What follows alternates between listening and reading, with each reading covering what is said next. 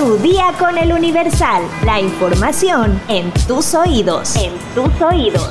Hola, hoy es jueves 22 de junio de 2023. ¡Qué calor está haciendo! Y yo no sé ustedes, pero como yo estoy encerrado en esta cabina, estoy sudando a chorros. Así que acabemos con esto pronto. ¡Entérate! Estados.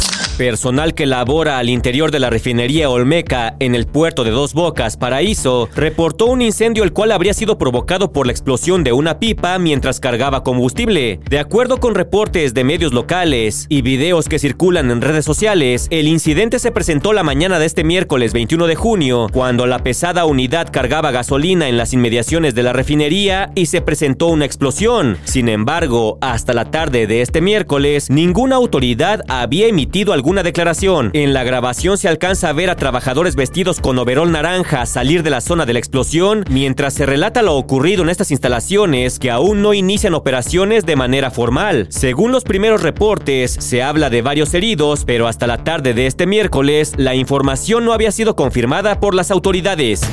La mañana de este miércoles 21 de junio se reportó la caída de un helicóptero en la sonda de Campeche, según un informe interno de Pemex. En el helicóptero viajaba la tripulación integrada por dos personas y sin pasajeros. Hasta el momento se desconoce si hay personas heridas. Protección Civil de Jalisco reportó una carambola en la autopista Zapotlanejo a Lagos de Moreno en el kilómetro 44 con dirección a San Juan de los Lagos, Jalisco. Autoridades y servicios de emergencias pidieron utilizar vías para iniciar las labores de rescate. En redes sociales circulan videos sobre el accidente. En uno de los clips se puede ver un auto particular blanco sobre un montículo de la carretera y casi sobre él la caja de un tráiler, mientras una llamarada consume el pastizal, así como al menos tres trailers impactados y varios autos uno sobre otro en un carril aparte. En un segundo video grabado minutos después, se aprecia que el fuego ya consumió el pastizal y parte del primer tráiler involucrado. Hasta la tarde de este miércoles 21 de junio, se desconoce el motivo del accidente y aún no hay una cifra sobre los lesionados y el número de vehículos involucrados. Sin embargo, durante la tarde de este miércoles, se dio a conocer que la exregidora de Guadalajara, Luz Agrario González, es una de las víctimas mortales de esta megacarambola. La exregidora actualmente se desempeñaba en el área de administración del ISTE. Metrópoli. El PAN pide implementar medidas para personas en situación de calle por el calor en la Ciudad de México. Federico Chávez solicitó que la Secretaría de Inclusión y Bienestar Local informe de manera pormenorizada las medidas que se toman para salvaguardar la salud de las personas en situación de calle. Estiman que la marcha LGBT en la Ciudad de México dejará una derrama económica de 1.200 millones de pesos. La Secretaría de Turismo de la Ciudad de México informó que llegarán a la capital más de 114 mil personas para participar en la marcha. Por ruidosos, suspenden actividades de cinco restaurantes en Polanco. Los restaurantes son Campomar, Ofelia Botanero, Cubeli, La Buena Barra y Cuerno. Estos recintos permanecerán suspendidos hasta que logren bajar el ruido. Mundo.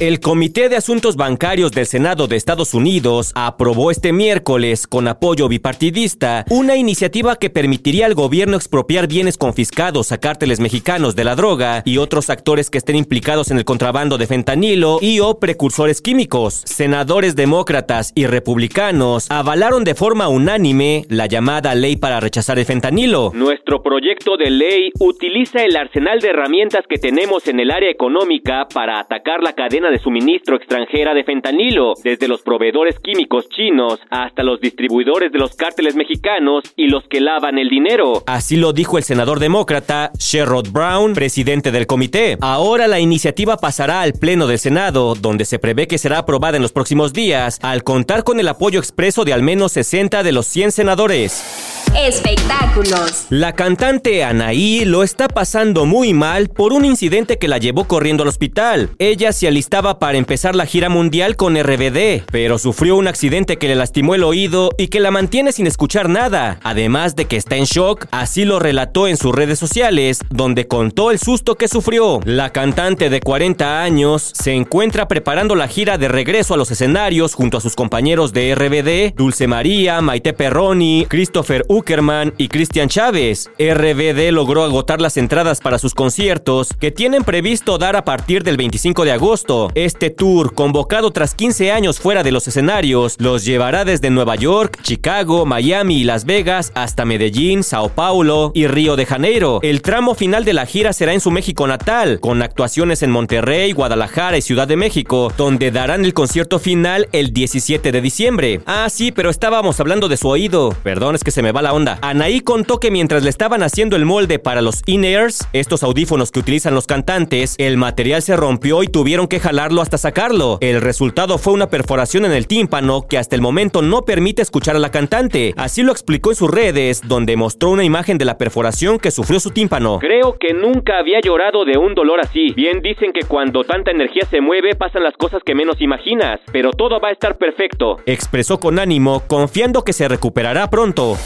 ¿Sabes cuántos kilómetros puede recorrer un auto durante su vida útil? Descúbrelo en nuestra sección autopistas en eluniversal.com.mx. Vamos a leer los comentarios del día de ayer. A ver rápidamente a quién tenemos por acá. Tenemos a Sweater Boy Moon quien nos dice, excelente, me encanta enterarme de todo con ustedes. Sara Magali Rojas nos dice, la ofensa de una canción está en quien la percibe. En lo personal a mí me ofende la canción P de Molotov. ¿Qué, qué, qué? ¿Por qué me censuran? ¿Que no se supone que este es un espacio de libre expresión? Represión, compañeros, represión. Bueno, ya, Sara nos decía, en lo personal a mí me ofende la canción Puto de Molotov, pero sé que a mucha gente le gusta. Y Pilis AG nos dice, estoy con Alejandro Fernández. Ahora todas las canciones les parecen ofensivas, pero el perreo hasta el suelo sí está ok. Muchas gracias por sus comentarios, es muy bueno saber qué es lo que piensan y sigan escribiéndonos. Dejen su comentario en Spotify. Ahora sí, ya estás informado, pero sigue todas las redes sociales de El Universal para estar actualizado. Comparte este podcast y mañana no te olvides de empezar tu día. Tu, día, con, El Universal. Tu día con el Universal. La información en tus oídos. En tus oídos.